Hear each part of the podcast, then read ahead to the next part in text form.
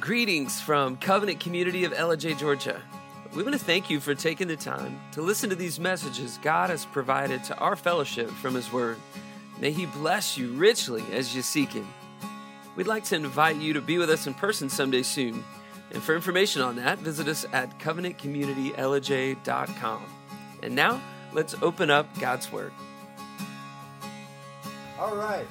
Uh, he is risen. And the answer is He is risen indeed. This is Easter 2020. We're in the middle of the coronavirus scare, but uh, Jesus is still risen. And He is in control. He is the King of Kings and the Lord of Lords. And today we're going to have a great time together, studying His Word and looking into the past, the present, and the future. Uh, let's pray together. Father, thank you for your word, which tells us where we came from, why we're here, and where we're headed. We thank you that this weekend we celebrate that Jesus Christ, the God man, came according to prophecy, the descendant of, uh, as you promised, Adam and Eve, the descendant of Abraham, the descendant of David. And even though Satan tried to kill him all through the centuries, he came safely. He lived his life, uh, a perfect life, and died a sinless death for our sin for our sins. And he is risen again from the dead. And through faith in him, we are credited with his righteousness. And we have the power of the Holy Spirit to live a life for you. We thank you that we can look into the future with anticipation. We don't know what's in the future, but we know that you hold the future. And we've given our lives to you. While we're here, goodness and mercy will follow us all the days of our life. And then we come to live in the place you've prepared for us for eternity in the new heaven and the new earth wherein just righteousness dwells. There'll be no more sickness, be no more sadness, be no more crying. Thank you for that great, firm confidence that we have because of your word. Bless us today now as we study your word. Bless our friends in all the different places where they are. And thank you uh, for our time here together. Thank you for these communication devices that we can reach out and touch each other heart to heart. In Jesus' name, amen. Uh, I grew up in Africa, and you tried to be alert, especially where we lived. We lived way out in the bush. There were elephants and lions and leopards and black mambas and uh, all kinds uh, of dangers out there. So if you were walking down a path and suddenly a flock of birds flew up and went off to the side, you had to pay attention. Something was there. It might just be an antelope. It might just be uh, uh something, but it could be a lion, could be a leopard. You had to pay attention a visible sign had come, but there was an invisible danger there possibly. I've been out on the lake and I've been out on the ocean when suddenly fish start jumping uh, out of the water and going every which direction. Well, you would think if you're a little child, oh, the fish are so happy they want to be out in the sunshine. But the truth is, underneath there, there may be an alligator. Underneath there, there may be a shark. Something has scared them down below that's invisible to your eyes, but which has scared them out and is moving. You know, uh, in, in our uh, world, there is the visible world around us, and then there's a whole world of the invisible. There are angels, there are demons, there is God the Father, God the Son, God the Holy Spirit, there is the devil. And the Bible says the devil is like a roaring lion going about seeking whom he may devour. Uh, I'd like to read to you from uh, Revelation 12, verse 11. Uh, this is, we'll be studying the rest of the chapter briefly, but uh, Hebrews 12 11 says, They overcame him, the Christians overcame him. The children of God, the people of God, overcame the devil. They overcame him because of the blood of the Lamb. The Lamb, capital L, is Jesus. They overcame him. They overcame Satan. They were victorious over him by the blood of the Lamb and because of the word of their testimony. And they did not love their life even when faced with death three things that we'd like to talk about today. They overcame him because of the blood of the Lamb, Jesus Christ, and because of the word of their testimony. And they did not love their life, even when faced with death. The first Adam uh, was created by God. God breathed into him, and he became a living being. He, God said, Let us make man in our image. And the first Adam came, and God brought Eve to him and the two of them were supposed to subdue creation, rule over creation. They were God's uh, stewards over all of creation. But Eve One day there was one tree they weren't to eat of, the tree of the knowledge of good and evil. And one day as Eve was there, a serpent came up, and we believe that it was upright at the time, and began talking with her. It tried to distort God's word. It said, Did God say you couldn't eat from any tree in the garden? She said, Oh, no, no, we can eat from all the trees of the garden. This is the only tree we can't eat of. Satan said, Well, well why? She said, Well, God says that the, the day we eat of it, we'll die. He said, Oh, he denied. He distorted God's word. He denied God's word. He says, No, you won't die. God knows that when you eat of that, you will become like him, knowing good and evil. Well, that was true, but God didn't want them to know good and evil. That was not for their best. But she caused him, uh, he caused her to doubt God's goodness. He distorted God's word, denied God's word, uh, caused doubt of God's goodness. And then she desired. And then she disobeyed. And the Bible says, lust when it's conceived brings forth sin, and sin when it's finished brings forth death. God said, the day that you eat of that, you will die. And she disobeyed, and instantly in her spirit, there was a separation from her and God. Instantly, a darkness came into her life, and guilt and shame and depression and hopelessness came into her life. Things that began to touch her that she didn't know. And she took the fruit and gave to Adam. Now, Adam knew he made a rational decision, and he, as God's leader in that situation, he was the federal representative of the human race. And there, a great decision was his to disobey God or to obey God. And he chose to disobey God. Now, the Bible says, God says that through Adam, as through one man, Adam, sin entered into the world, and death by sin, so death passed all men because all have sinned. So Adam had unforeseen repercussions in nature and in the world. And uh, God came looking for them. Adam, where are you? He knew where they were. He wanted to see if they would come to him, but they were hiding, covering up. And then when they did talk to him, they made excuses. No repentance, no confession, just excuses. The whole visible and invisible world Adam was in charge of went negative separate from God. Satan was pleased. And God then said to, to, to Eve and to Adam, I will put enmity between you and the serpent, Satan, and the woman, and her descendants will be enemies with his descendants. The serpent would wound the Messiah, and the Messiah would crush Satan's head. And the battle was on. Satan wants to try to make you think that he's equal to God, but he is not. He was created a mighty angel leading the choirs of heaven in worship. And then, because he was given the ability to choose, he chose to lead a rebellion against God, to try to replace God and let them worship him. And that is his desire at all times to be worshiped and to be followed. And he swept a third of the uh, angels down with him. Uh, Revelation 12 uh, verse, verse 1 says, And a great sign appeared. Now, Revelation 1 through 11 gives a lot of the external things happening in the world at that time. And Jesus appeared to John to give him a revelation of what was, what was in that time, and then what was to come.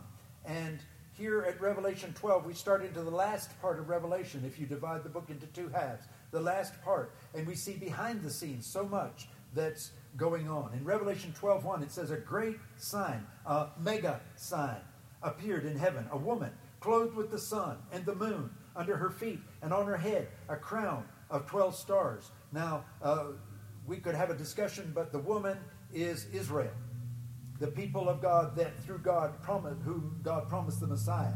Uh, and, and, Genesis 37, you can read the story there to see if the symbolism matches. Uh, verse 2 and the woman was with child, and she cried out, being in labor and in pain, to give birth. And then, an, and, and the son that she's giving birth to is Jesus the Messiah, as we'll see in just a minute. And we see all through history, God promised the Messiah there in Genesis 3:15, promised that he would come to crush Satan's head. But it was a long time till the Messiah came and was born in Bethlehem. And uh, a long, painful history for the Jews to get to Bethlehem. Verse 3 And then another sign, another mega sign uh, uh, appeared in heaven. And behold, a great, a big, red dragon having seven heads and ten horns. Some of the heads had more than one horn. And on his heads were seven diadems, seven crowns. Verse 4 And his tail swept away a third of the stars of heaven.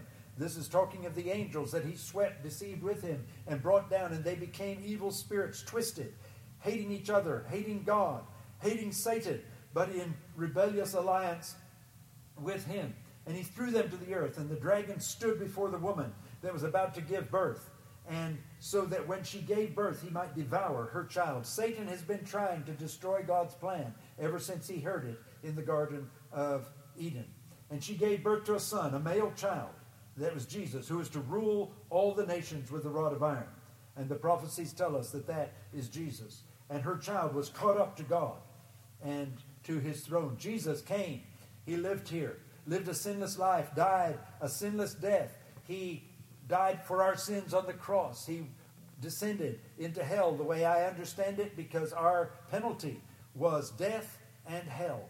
And Jesus came to take our penalty, to take everything that sin had caused and to reverse that, to bring that all into himself, to bring it onto himself so that he could give us life. So he died, the source and fountain of life, died for us, went to hell, uh, left the, the thief in paradise, which was at that time uh, on the one side of Sheol, left the thief there, went on down, and then on the third day, it says Colossians 2:15, he stripped from himself the evil spirits. Uh, the one one translation says disarmed, but really the evil spirits are not disarmed. That word uh, is stripped from himself, divested himself of all the evil spirits of Satan, and he came up. Up from the grave he arose with a mighty triumph for his foes. He arose a victor from the dark domain, and he lives forever with his saints to reign.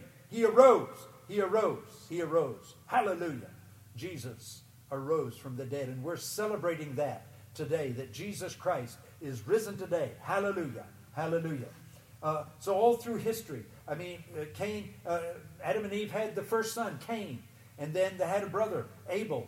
Now, Cain uh, brought God gifts that, that God did not want for his sins. And God had already instructed them about sacrifices. And Abel brought a sacrifice that was pleasing to God. And Adam, Cain was very angry. And uh, God said to him, said, Cain, sin is crouching at the door wanting you. Do what I want. You know what I want. Do what I want. You'll be okay. And I'll receive you and accept you. But Cain, instead, because he couldn't kill God, went out with his brother and murdered his brother Abel.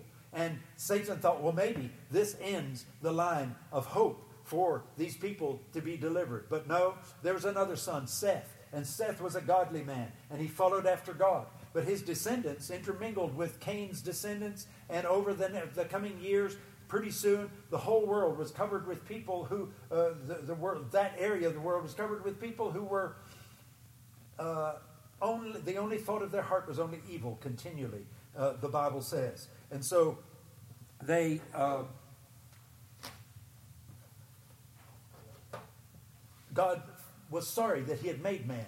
And he looked across the earth and decided to destroy the world with a flood of water. But he found one man. Noah found grace, found favor in the eyes of the Lord. He was a man who was seeking to live righteously before God. And God knew his heart. And he told him, Build a boat. And Noah, a preacher of righteousness for 120 years, built a big boat according to God's specifications. And uh, on, on a day, the animals came in there two by two, and the clean animals seven by seven, and came into the ark. And then God closed the door. And what had never happened before happened. Rain began. Up to then, there'd just been dew on the earth. Rain began. The fountains of the deep were broken up. The earth was flooded. And all that was left was Adam, uh, was uh, Noah and his family, his three sons and their wives and they started over again. We find another big rebe- rebellion at the Tower of Babel. The, the people said, We will not scatter across the earth. We're going to stay right here together and we're going to build up our own uh, worship uh, and build up a big tower to heaven.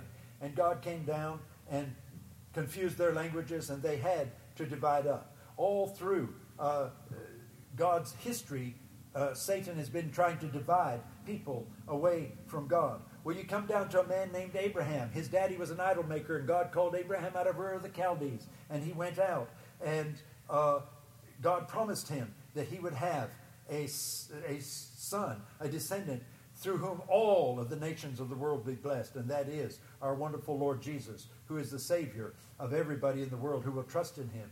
Then uh, Abraham, Isaac, and Jacob. Jacob went down to Egypt and lived there in the great famine, and then they multiplied there, and Pharaoh began to oppress them and was going. He said, "Kill all the baby boys as they're born." He told the midwives, but instead the midwives protected them and he was planning to just kill all the boys, absorb the girls into the Egyptian culture, and the line uh, would be gone again. But God preserved them with three, with twelve mighty plagues. He led them out through the Red Sea and out to Mount Sinai. We find as they got ready to leave uh, there in uh, Egypt, the final sign was the Passover lamb. God said, "Take a lamb uh, uh, that is got no flaws in it." and take it, keep it for four days, and then you're to sacrifice that lamb, gather its blood in a basin, and then you take that uh, blood and you take hyssop, which is a common plant there, hyssop, and take it, dip it into it, and splash it onto the doorpost. Take that blood, put it on the right doorpost. Take that blood, put it on the lintel, apply the blood. That blood in the basin was not going to do any good, but the blood on the doorpost would cause the angel of death to go by that was going to go through and kill the firstborn of every man, every family, and animal there in Egypt.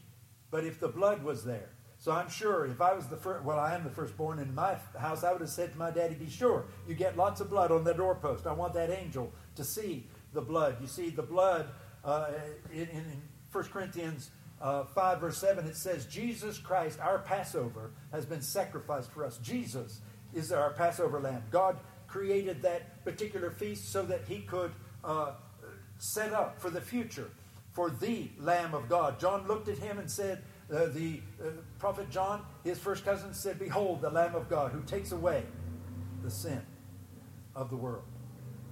God had a plan as he did that Passover lamb, looking thousand, a couple thousand years down into the future. God has been planning all through history, and he was working there. Well, we find that uh, they applied the blood, and the angel of death went by. And then they remember that each year they would have the Passover. And then when Jesus came, we had the final Passover, the, or the Passover when the real lamb was sacrificed. We'll read some scripture about that in a little while. So you had Pharaoh, you had Moses. He brought them to the Mount Sinai, and there, Satan, uh, while he's up receiving the law from God, Satan was at work amongst the people. They had a big, uh, riotous party and began worshiping idols again. And Corinthians tells us that behind every idol are evil spirits, deceiving spirits. Uh, then, they, as they came to the promised land, Balaam came out and he was tempted to try to curse the children of Israel, but God overrode him and made him uh, bless them. Uh, David became the king. Uh, the king just before him, King Saul, was inhabited by evil spirits. He didn't want to follow God. He had no heart for God. He was inhabited by evil spirits and he pursued David, trying to kill him. And God said, From your descendants of Abraham, of David, I will bring the Messiah. Uh, Joash was a, one of the sons of, of the king. Ahab and Jezebel had become the king and the queen. And they had a daughter, Athaliah. And she went, after Ahab died, she went and slaughtered all of the king's sons so that she could be the queen. But she missed one. Joash was hidden in the temple by the priest, and he was then crowned. Uh, again, almost the line was wiped out, but God preserved Joash, and the line continued down through. You can go down to Esther. Esther was with the Jews in, in uh, the city of Susa there, and uh, the king chose her to be his queen. But then she found out that Haman was planning to destroy all the Jews in the whole territory. And she went into the king and pled for their lives and found favor, and they were spared. And Haman was hanged on his own gallows, and Mordecai, her uncle, raised up to be the king's right hand man. We go on down to Bethlehem. You find Joseph and Mary, according to the prophecies, the, in Bethlehem. They'd come from Nazareth, but in Bethlehem. They were there for the census that the, uh, the emperor had commanded. And so as they came there, the baby Jesus was born. The wise men came and they said, came to Jerusalem and said, We've seen his star in the east. Where is the king that's born, king of the Jews? Herod heard that. He was really upset. He said, You go find him, and then I want to come worship him too. But he really meant to kill him. Well, the wise men were told by an angel to go back home by another way. And so Herod sent his soldiers to kill all of the babies there in Bethlehem under two years old, uh, which he had ascertained from the wise men. So he said the baby has to be somewhere in that age group. But God had warned Joseph, and during the night he had fled down to Egypt and lived there with the gold and frankincense and myrrh that the wise men had brought. And then, after uh, a while, when Herod was dead, he came back in and lived in Nazareth so that the prophecy was fulfilled. Out of Egypt have I called my son. And then he will be uh, Nazarene. And Jesus, as he grew up and began his ministry, he was baptized. The Holy Spirit came down on him in shape of a dove. And John knew this is the Messiah. God had already revealed to him before, but he confirmed with the sign of the dove, the Holy Spirit coming down on him. And Jesus began his ministry. But as he went into the wilderness, he was there 40 days uh, fasting and praying. And Satan came to tempt him, to try to trip him up, to try to get him to respond to him. He said, I will give you all of the power and glory of the world. You don't have to go to the cross. You don't have, well, I don't think Satan really knew about the cross, to tell you the truth, uh, because he would not have allowed it. But he said, You can be the king anyway. Just bow down to me. And Jesus said, No, be gone. God is the only one that I worship, obey, and uh, serve. Uh, so you find Judas then uh, filled uh, by the devil. Satan enters into Judas and he betrays Jesus. Jesus, as he's in the Garden of Gethsemane, bowing there and praying and calling out to God, sweating as it were great drop and the drops of blood and the full power of Satan bearing down on him, and he's on his knees crying out to God. Hebrews says that he was heard because of his great piety, and he prayed there, Lord, I'm about to die here. I'm sweating great drops of blood. Help me. I'm not going to be able to make it to the cross. You've prophesied the cross. I've been telling my brothers here that I'm going to the cross and that I'm going to die on the cross and be raised the third day. Help me. Nevertheless, not my will, but yours be done. And it says an angel came and strengthened him, and he left the garden and went and was uh, crucified for your sins and for my sins. God used the evil to fulfill the prophecies, uh, evils of those people to fulfill the prophecies that had been made. Uh, 1 Peter 2 23 is a favorite verse of mine because it says Jesus didn't threaten, Jesus didn't revile them, he didn't. he he humbled himself and it says he entrusted himself to him who judges righteously. He entrusted himself to God. You can trust God. You may not understand what's going on all around you, but if you've given your life to Him, you're walking in the Spirit with Him and seeking to please Him, then He will guide in your life. And as the Lord Jesus did, you can trust Him. John said, Behold the Lamb of God who takes away the sin of the world. In Jesus Christ, we have redemption, Ephesians 1 7. Redemption through His blood, the forgiveness of our trespasses or our errors and willful transgressions according to the riches of his grace. Now I'm going to read you several verses here about the blood of Jesus because it said in our text verse, they overcame him by the blood of the Lamb.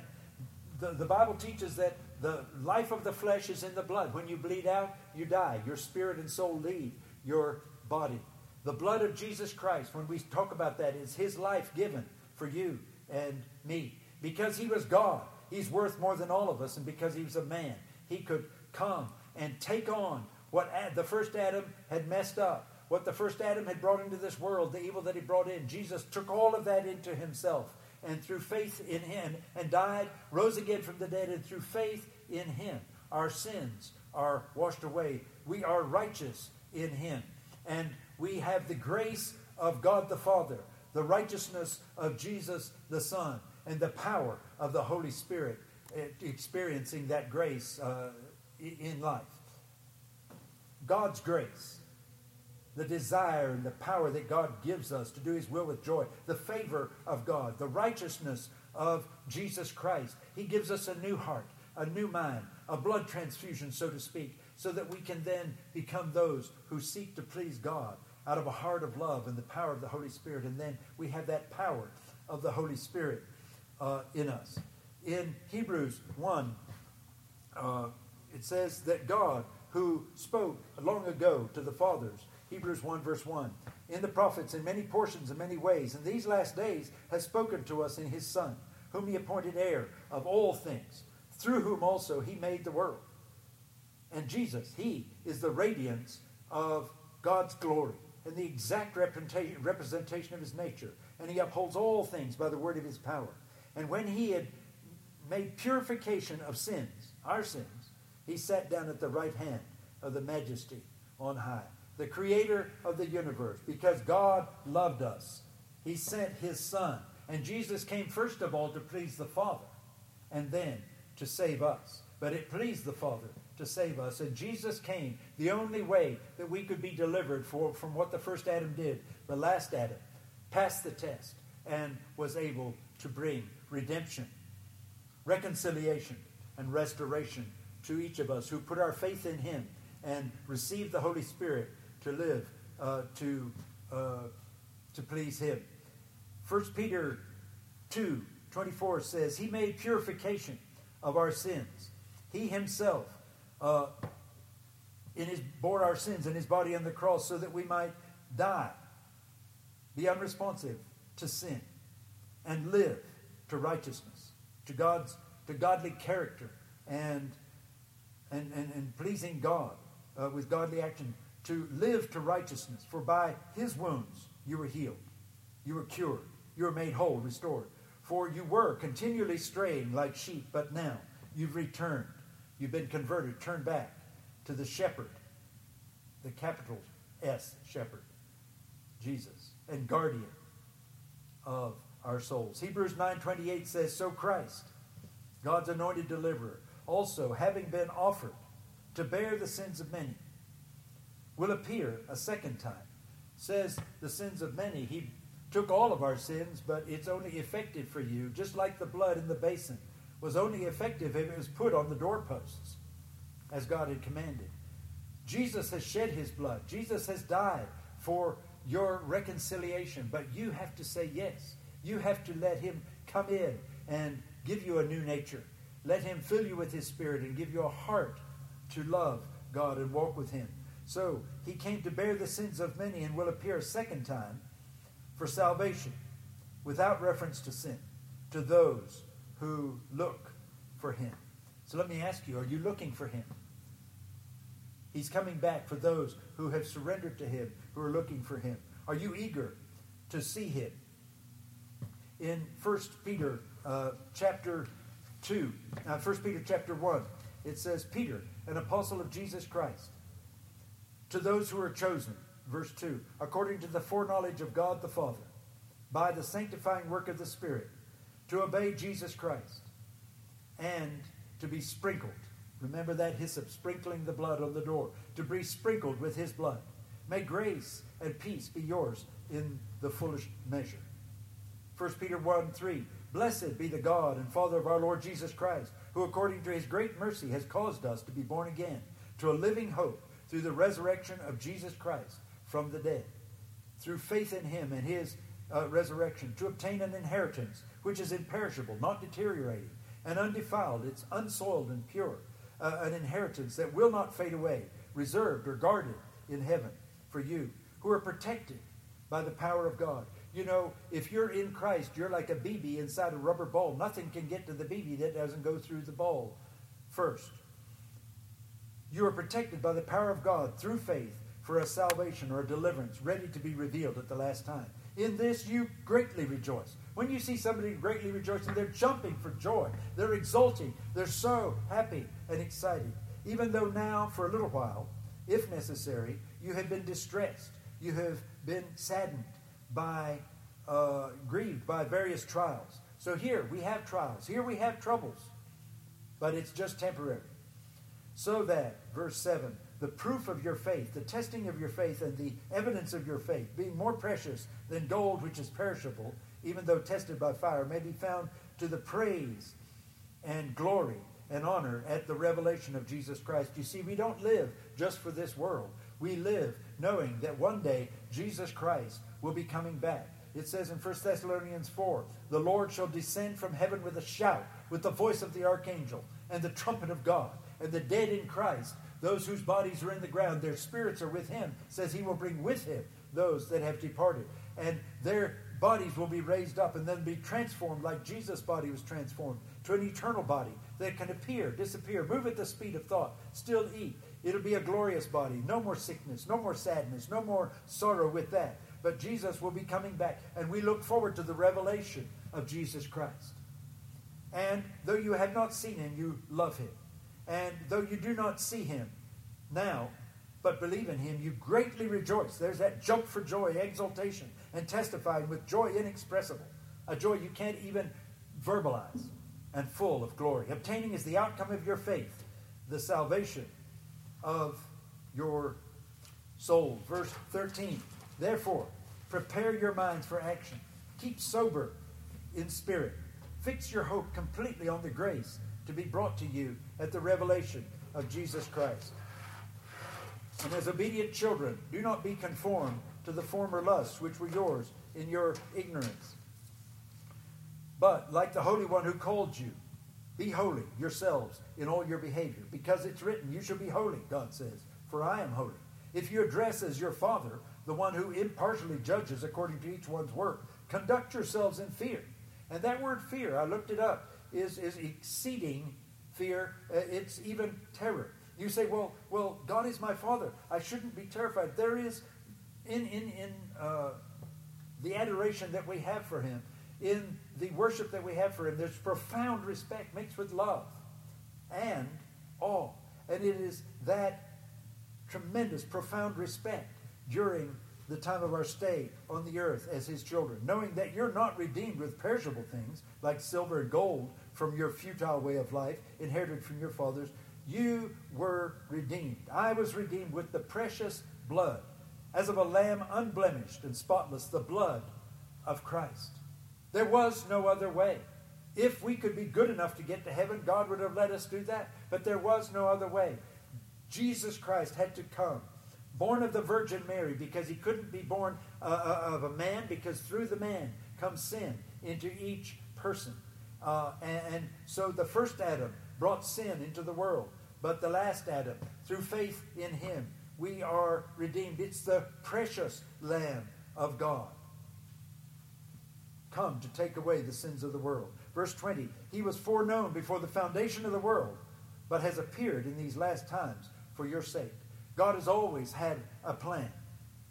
The Old Testament looked forward to Jesus. As they sacrificed lambs, goats, cows, they, they looked forward to Jesus.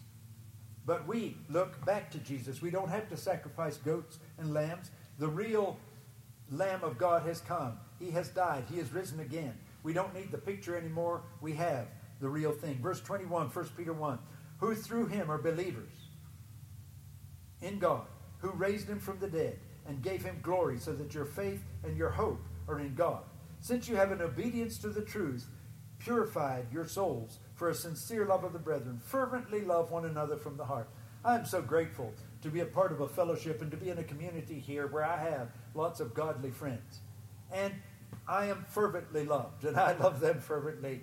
What a wonderful thing it is to be part of the family of God. Verse 23 You have been born again, not of seed which is perishable, but imperishable. That is through the living and enduring Word of God in Luke 22, uh, it says that Satan entered into Judas.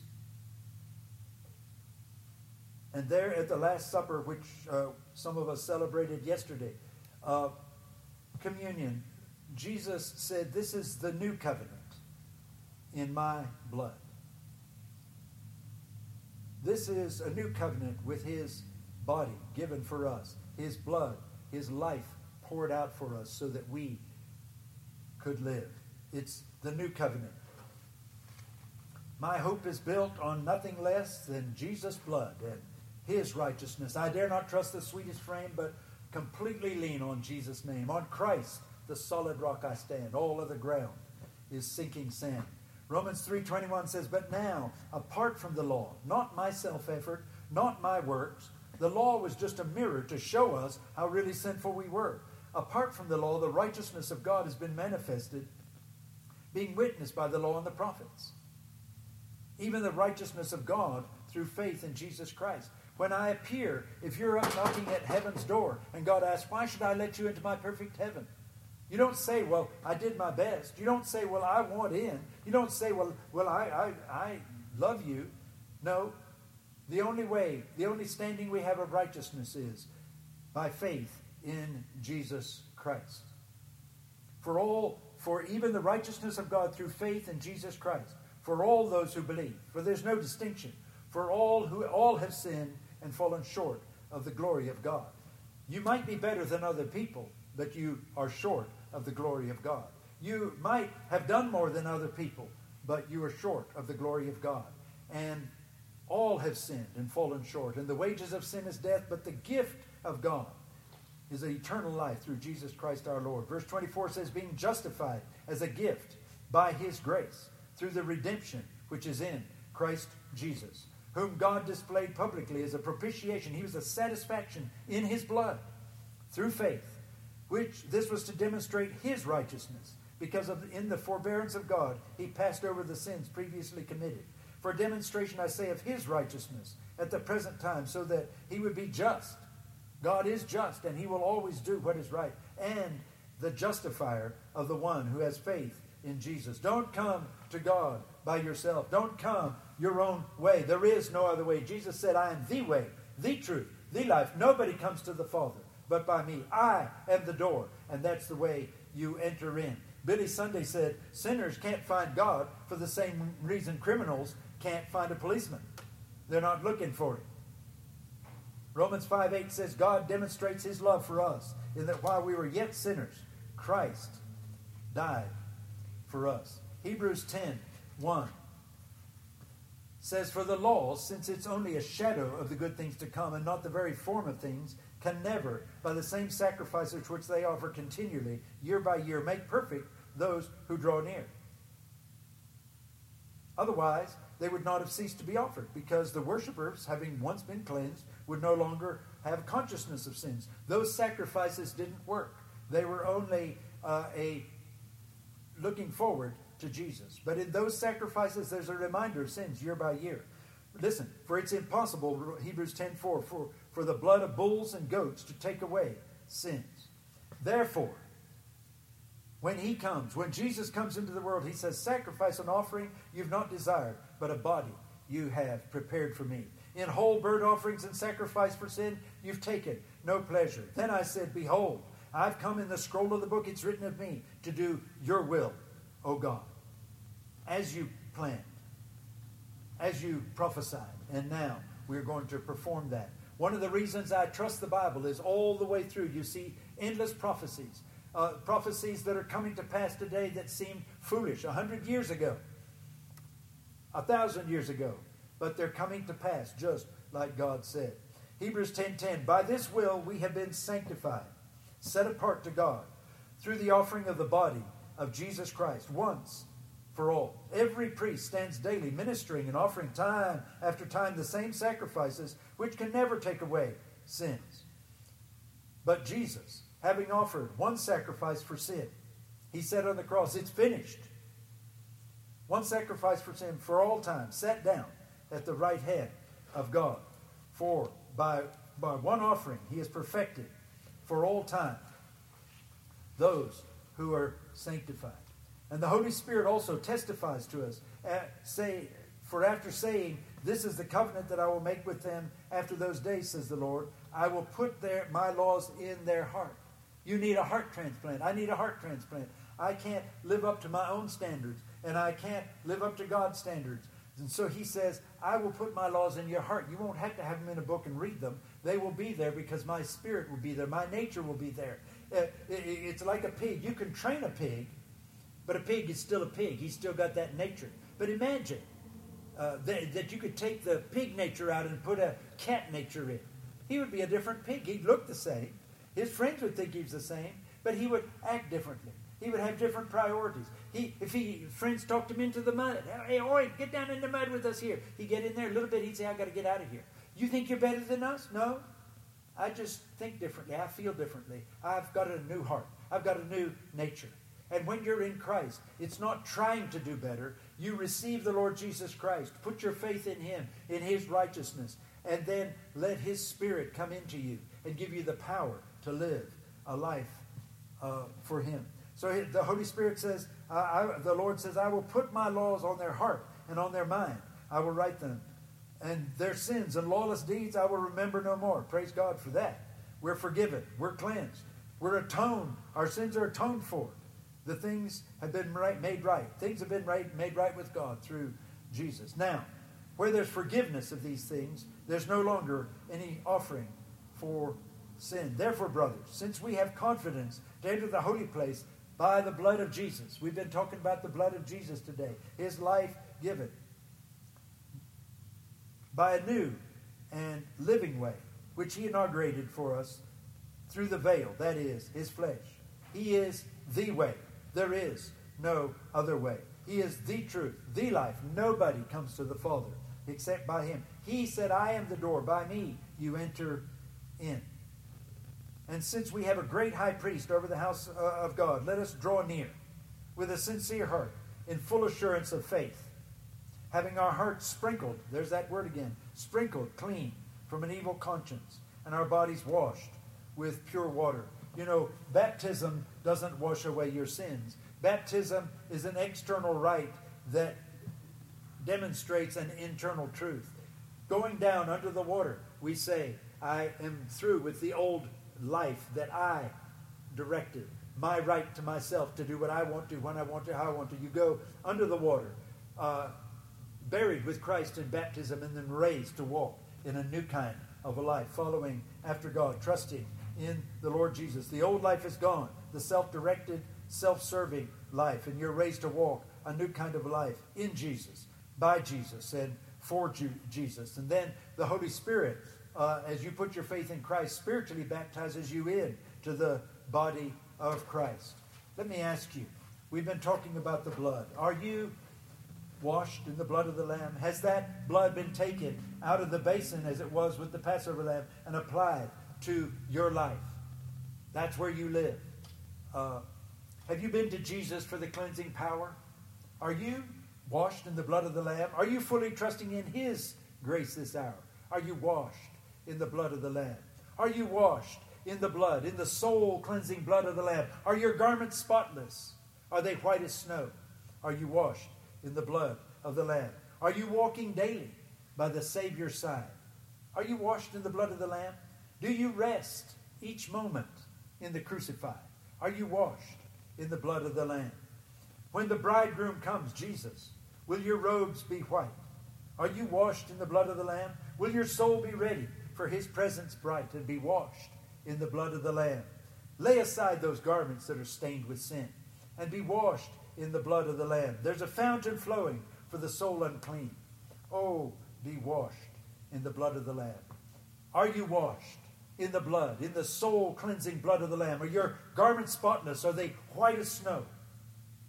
Are you washed in the blood of the Lamb? I have a little illustration of that for you. You know, Adam, when he uh, was uh, tempted by Satan to disobey God, Adam made a fatal choice. God said, The day that you do that, you will die. Uh, Adam and Eve didn't believe God. They thought God was holding out on them. They chose their own way. And sadly enough, as they did that, into their life there came a great darkness. The life that they had with God uh, was gone. God said, You will die. And that day their spirit was separated, died to God. And they became resistant to Him, hostile to Him. They ran and hid, covered up, and uh, were, were ashamed and uh, later on came to a very hopeless condition. There was this darkness in, in their life. Then they had a son. Adam and Eve had a son. His name was Cain. And Cain, his life was, uh, the, the Bible says, as by one man Adam sinned and came into the world, and death by sin, so death came to all men because all have sinned. And Cain sinned. And Abel sinned. And then much later in, in history, Steve came and Steve sinned many times. And then in history, uh, you came and this represents the people of the world who, whose lives are sinned. The Bible says all have sinned and come short of the glory of God. God gave sacrifices that they could bring.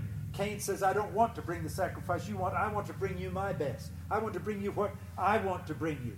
And God says, I won't accept that. You have to humble yourself, obey me, and do what I said. But Abel said, Yes, I'll do that. And he came and he uh, gave his sacrifice, the sacrifice that he had been told to give.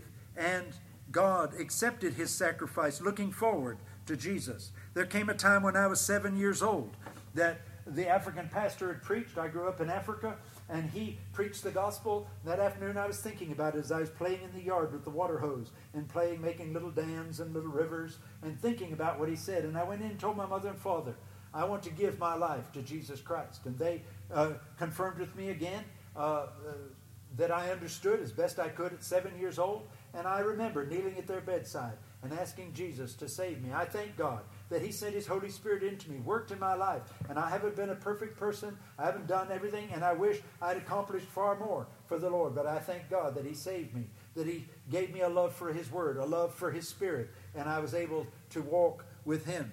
Well, uh, that day that I gave my life to Jesus, when I asked Him to forgive my sins, then it's the Bible says, though your sins be as scarlet, they shall be white as snow. Though they be red like crimson, they'll be white like snow. And you know, you have a choice today. You can hear this. Jesus came into the world. Look back, read, look at the evidence. Several people have tried to prove that Jesus didn't exist and that he didn't rise from the dead. Uh, the, the book Ben Hur was written by Lew Wallace. He went to prove and spent a lot of research to prove that Jesus wasn't real and that he didn't uh, rise from the dead. And through his research, he became a Christian and wrote the book Ben Hur so he could use all his research. Other people have. Lee Strobel uh, saw his wife become a Christian and he loved the change in her, but he was afraid she was going to leave him and, and be a different, completely such a different person and become a nun or something. And so he set out to prove that what she believed was wrong. And there came a day when he gave his life to Jesus Christ. And you can read with great benefit his book, uh, uh, uh, about Jesus Christ, the case for Jesus Christ. You have a choice. Are you a sinner? The Bible says all have sinned and fallen short of the glory of God. The Bible says the wages of sin is death. You're on death row. A lot of people are worried right now about dying from the coronavirus, but they should be even more worried about dying in their sins. Uh, if you're born once, you die twice. You die physically, your spirit and soul leave your body. If you're uh, not a child of God through faith in Jesus Christ, then you will have the second death, which is the separation. It's not an end of your life, it is the separation of your spirit and soul from God forever. Hell was created for the devil and his angels. God loves you. He wants to be in a relationship with you here, to give you the strength by the Holy Spirit and by the Word of God to live a life uh, uh of contentment in a walk with Him.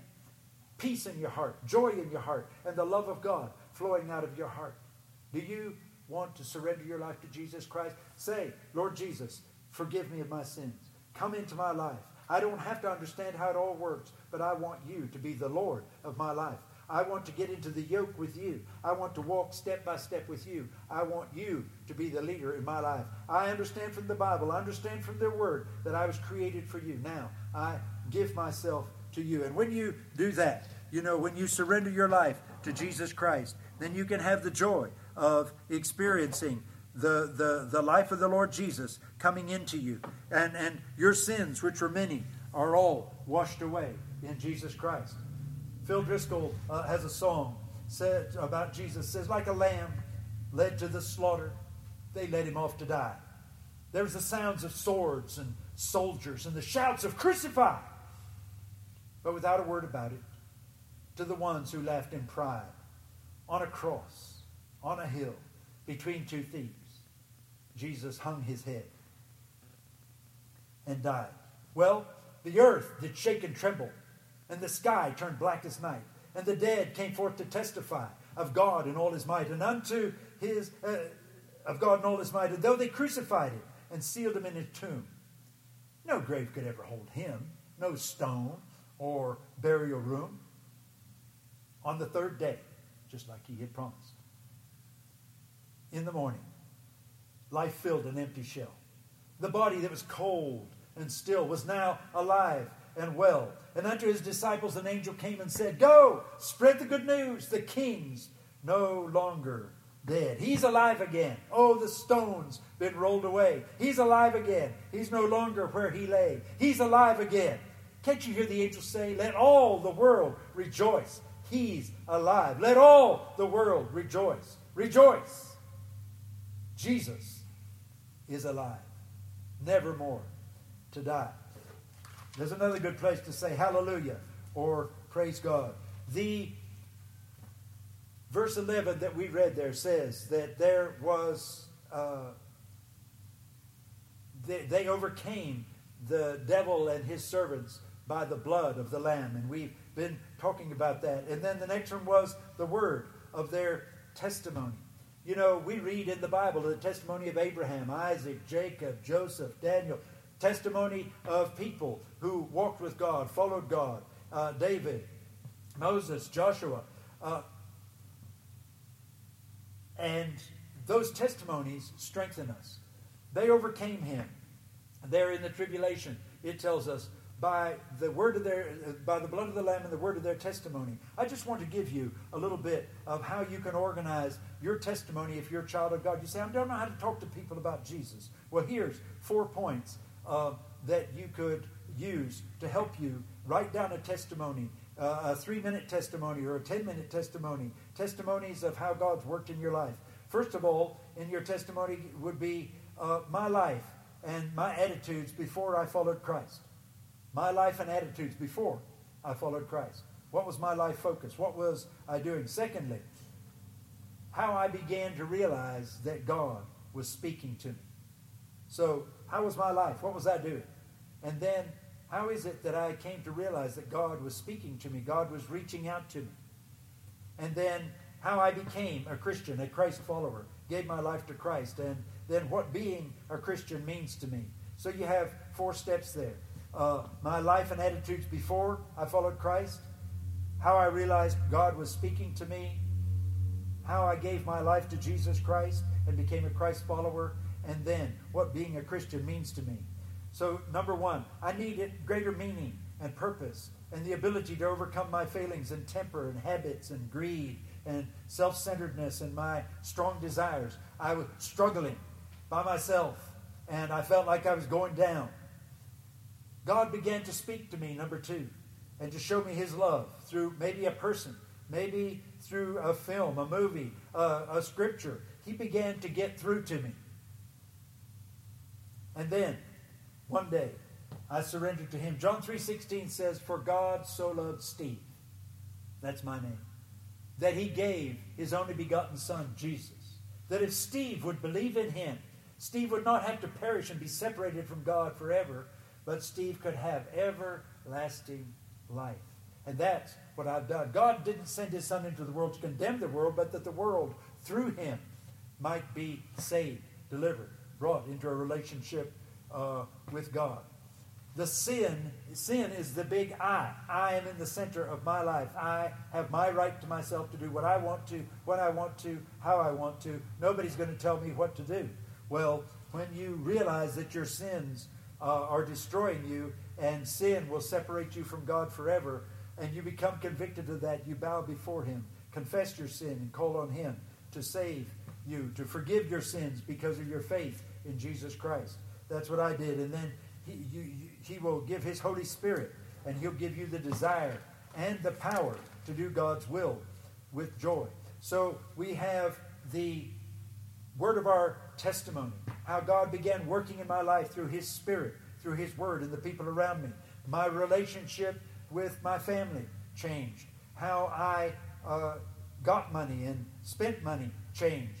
I had meaning and purpose in life in Christ. I had a new attitude about death. I had a new set of friends who loved me, loved God, and loved His ways. I have a new direction and a power to deal with my problems, frustrations, and failures. 1 John 1 9 says, If we confess our sins, he's faithful and just to forgive us our sins, to cleanse us from all unrighteousness. God's goal in my life is to make me more and more like Jesus. We, we know that God works together, works all things together for good to those who love God, to those who are called according to his purpose. Verse 29 For whom he did foreknow, he also did predestinate to be conformed to the image of his Son, that he might be the firstborn among many brethren. For God so loved Jesus that he decided to make a bunch more just like him. Praise God for that. I'm thankful for the Holy Spirit in my life, God's Word, God's people around me to help me in that walk with Him. So God's goal in my life is to make me like Jesus. This is a lifestyle of following Jesus, an ongoing relationship with Him through His Spirit in you and His Word guiding you and the body of believers around you. And so God wants you to tell what He has done for you. Uh, there in the as, as we close here in the Revelation 12, it says there was war in heaven. Michael and his angels, the archangel, God's angel, leading angel, waging war with the dragon, and the dragon and his angels waged war, and they were not strong enough, and there was no longer a place found for them in heaven. And the, and the great dragon was thrown down, the serpent of old, who's called the devil, which means slanderer, and Satan, the accuser, who deceives, he seduces and lures the whole world away from God. And he was thrown down to the earth, and his angels were thrown down with him. He was kicked out of the courtroom. He'd been up there accusing us, been up there slandering us. He's kicked out of the courtroom, evicted, thrown down to the earth. And he, it says here, was very angry. Uh, verse 10, uh, Revelation 12. Then I heard a loud voice in heaven saying, Now salvation, deliverance, and power, uh, and the kingdom of our God and the authority of his Christ have come. For the accuser of our brethren has been thrown down, who accuses them before our God day and night. That's why Jesus is up there interceding for us. As Satan slanders you, as Satan attacks you, he says, Yes, but I have paid for their sins. I am dealing with them. And the slanderer and the accuser is, is silenced. And verse 12, and they overcame him because, verse 11, they overcame him because of the blood of the Lamb, because of the word of their testimony. And they didn't love their life, even when faced with death. Paul said, For me to live is Christ and to die is to gain. I don't just lay in the ground there, my body dies, but my spirit goes to be with Jesus. That is uh, a gain. Stephen, uh, one of the early Christians, he had come to Christ. He was a young man. He was serving in the church, full of the Holy Spirit, doing signs and wonders. And he was preaching so strongly and powerfully, they dragged him before the Supreme Court. And they began attacking him and lying about him. And he preached a sermon there. It says in, at the end of uh, Acts 6, his face shined like an angel, and he began his sermon and began preaching and reviewing the history of Israel and all God's kindness to them and their rebellion against him. And they became so angry they blocked their ears, they gritted their teeth, ran at him, said, Shut him up! They took him, threw him outside, began stoning him. He fell to his knees as the stones were hitting him from angry, violent men and, and the, their coats were laid at the feet of Saul, a young man named Saul, who was a very eminent young man, up and coming, uh, a star amongst the Jewish Pharisees. And they laid their coats there, and they, they, they threw rocks at Stephen as he called on God. And God, he said, Oh God, forgive them. They don't know what they're doing. Have mercy on them. Don't hold this sin against them.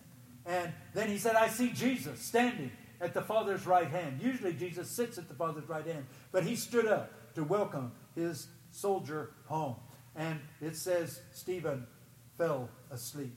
His body died. His spirit went up. Guided and directed by the angels, the heavens gates were opened, and he came into the presence of God, rejoicing, rejoicing. And other soldiers come home, and there was a reward for him. Uh, we have the word of testimony. Your life should be a life that has a testimony of what God has done. And then the last thing is, they did not fear, uh, didn't count their life precious, uh, even unto death. You know, Satan has been uh, a fierce enemy for years. Verse 13 of Revelation 12 When the dragon saw that he was thrown down to the earth, this is during the tribulation, he persecuted the woman who had given birth to the male child. He persecuted the Jews and Israel. And, and the two wings of a great eagle were given to the woman so that she could fly into the wilderness. And I know that, that you'll be tempted, uh, or some, some will be tempted to say, well, that is the, the two wings of an eagle, that must be America. But I'd like to read to you Exodus 19. It says, uh, verse 4 You yourselves, God says, have seen what I did to the Egyptians and how I bore you on eagle's wings and brought you to myself. Now then, if you will indeed obey my voice and keep my covenant, then you'll be my own possession among all the peoples, for all the earth is mine. God says, My protection, the, the plagues that I brought, opening up the Red Sea, the manna from heaven, water from the rock, all those things, I bore you like on eagle's wings. And you know, you can trust God as you live in this life. There was a time when all the apostles were thrown in prison, and the next day they were going to interrogate them. But an angel came during the night, set them free, and says, Go down and preach at the temple again. Uh, Peter was arrested. James had been beheaded already, and Herod saw that that pleased the people, so he's going to kill Peter too. Peter was asleep in the jail, and an angel came, woke him up, said, Get up, man, put your shoes on, put your sandals on, put your coat on. And he led him out. The doors just opened up, the doors to the jail. The jailers just stood there. And then, as they came into the city, the doors of the city opened up, and he found himself standing in the street there. God is able to deliver. Paul and Silas, they were in a jail, uh, and, and they had been led by God to Philippi. And I'll tell you that story in just a minute. So you, you want to realize that we have a cruel enemy, Satan. He has killed many people all through the years that followed after God. Uh, Abel was killed right there at the beginning, but Hebrews 11 says, uh, But he being dead still speaks. His testimony still reverberates through testimony. I'd rather die than displease God. Uh, and, and so your testimony is so important. And then that you know God and love God and have such a relationship with Him that you trust Him even in the face of death. First, First Peter 2.23, as I said, Jesus, uh, as he was facing death, uh, entrusted himself to him who judges righteously. We don't want to become preoccupied with Satan, but we do want to know that we have a vicious enemy, a powerful spirit. We can't fight him ourselves. But the Bible says, Be strong in the Lord and the strength of his might. Resist the devil, and he will flee from you. Greater is the Holy Spirit in us than the spirit that's in the world. As Paul and Silas found themselves led by God to Philippi, cast a demon out of a girl, and then they found themselves in jail, beaten, and hands in stocks and feet in stocks, in prisoners' chains with bleeding stripes. Paul and Silas prayed that night, and in their pain they began to sing. Their chains were loosed, and they were free. I bless your name. I bless your name. I give you honor. I give you praise. You are the life, the truth, the way. I bless your name. I bless your name. Some midnight hour, if you should find that you're in a prison in your mind, reach out and praise. Defy those chains and they will fall in Jesus' name. We bless your name. We bless your, your name. We give you honor. We give you praise. You are the truth, the life, the way. We bless your name. We bless your name. You know, uh, as you read there in uh, Revelation 12, it says, the two wings of a great eagle, eagle were given to the woman so she could fly into the wilderness to a place where she was nourished for time, times, and half a time. For three and a half years, she's in a place of supernatural protection by God from the presence of the serpent. God is able to guide, to provide, to protect. And the serpent poured out water like a river now, Revelation 17 15 says that a lot of times rivers and oceans, as they're mentioned in Revelation, are people groups. So I believe that he poured out an army after the woman so that he might cause her to be swept away with the flood. But the earth opened, helped the woman, and the earth opened its mouth and drank up the river. So I think that there will be a huge earthquake, a big uh, chasm, and the whole army will be swallowed up, even as Pharaoh's army was swallowed as they went through the Red Sea which the, the, drank up the river which the dragon had poured out. So the dragon was enraged with the woman and went off to make war with the rest of her children. And who are they? They're the ones who keep commandments of God and hold to the testimony of Jesus. We're in a war, y'all, and it's getting clearer and clearer. Things are lining up the way prophecies laid out. We don't quite understand everything, and there are some disagreements, but God has a plan and he is at work. 2 Corinthians 4 4 says, The God of this world, Satan, has blinded the minds of the unbelieving so they might not see the light of the good news of the glory of Christ, who is the image uh, or the visual representation of God. Ephesians 2 1 says, You were dead in your trespasses and sins, uh, in which you formerly walked according to the course of this world, according to the prince of the power of the air, the Spirit now working in the sons of disobedience. If you're not for me, Jesus said, you're against me. If you're not on my side, you're on the other side. If you're not a child of God and don't have the Holy Spirit in you, you have the spirit of this world, the spirit of the evil one that works in you and in your life. The spirit now working in the sons of disobedience. Among them, we too all formerly lived in the lusts of our flesh, indulging the desires of the flesh, and were by nature children of wrath, even as the rest. But God, being rich in mercy, in his great love, for which with which he loved us, sent Jesus for us. 1 John 5:19 says we know that we are of God and the whole world lies in the power of the evil one.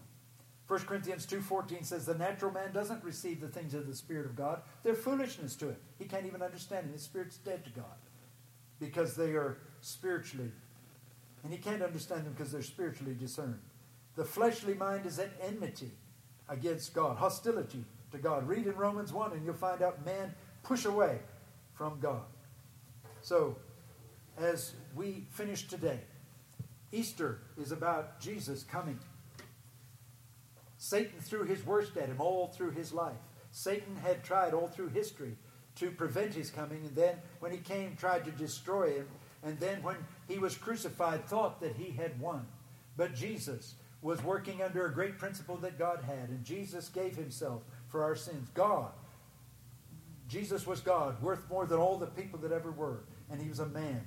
So he could be the last Adam, bring into himself all that the first Adam had messed up, all the evil that he brought into this world. Jesus took that. He bled for our sins, died, and through faith, and rose again from the dead on the third day, and through faith in him, our sins are forgiven. Through faith in Him, we are accepted back into the family of God through faith in Jesus Christ. His Spirit comes into us, and we are in Christ, and we're new creations. Old things are passed away, everything is become new. I made a decision a long time ago, and I'm thankful for God's work in my life.